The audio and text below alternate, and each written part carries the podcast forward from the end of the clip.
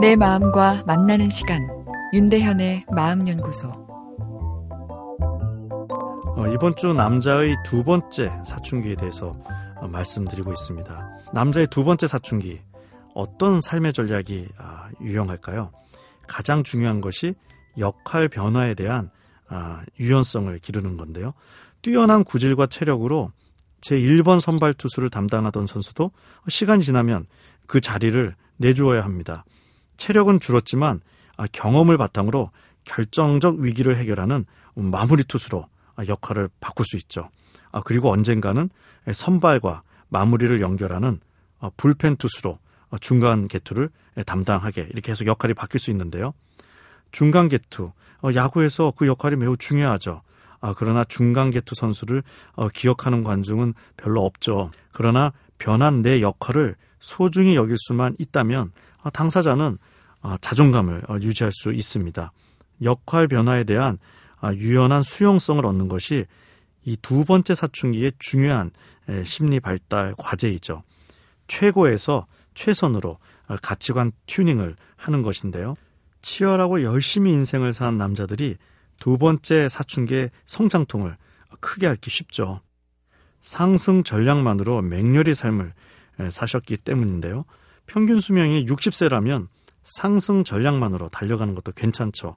그러나 80세를 넘어 100세를 살게 되는 이 상황에선 상승 전략만으로는 한계가 있습니다. 어, 인생의 후반부 어떻게 부드럽고 안락하게 착륙할 것인가는 하강 전략이 중요합니다. 하강 전략, 즉 역할 변화에 대한 수용성을 기르는데 아, 좋은 방법이 자연과 아, 문화를 즐기는 것입니다.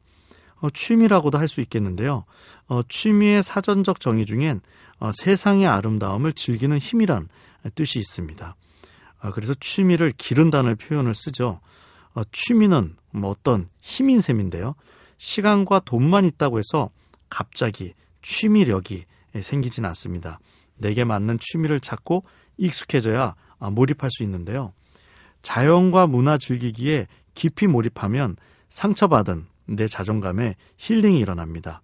아, 그것을 공통된 인간성, 뭐 이런 것으로 설명도 하는데요. 사람이 느끼는 통증은 왜 이런 일이 나에게 일어났는가 하는 개인적 시각에서 증가합니다. 아, 그러나 자연과 문화에 담겨 있는 철학적 메시지, 즉 삶의 상승과 하광, 그 굴곡의 자연스러움에 대해 느끼게 되면 아, 이 문제가 나만의 문제가 아닌 너의 문제, 우리의 문제, 그리고 인류의 문제구나 하는 여유를 갖게 되는 것이죠. 그리고 새롭게 변화된 나의 위치에 대해서도 부드럽게 받아들일 수 있는 힘이 생깁니다. 약해지는 것이 아닌 자연스러운 것이라고 삶의 해석이 바뀌게 됩니다. 아, 그럼 허풍도 신세 한 턴도 어, 줄어들게 되는 것이죠. 윤대현의 마음연구소 지금까지 정신건강의학과 전문의 윤대현이었습니다.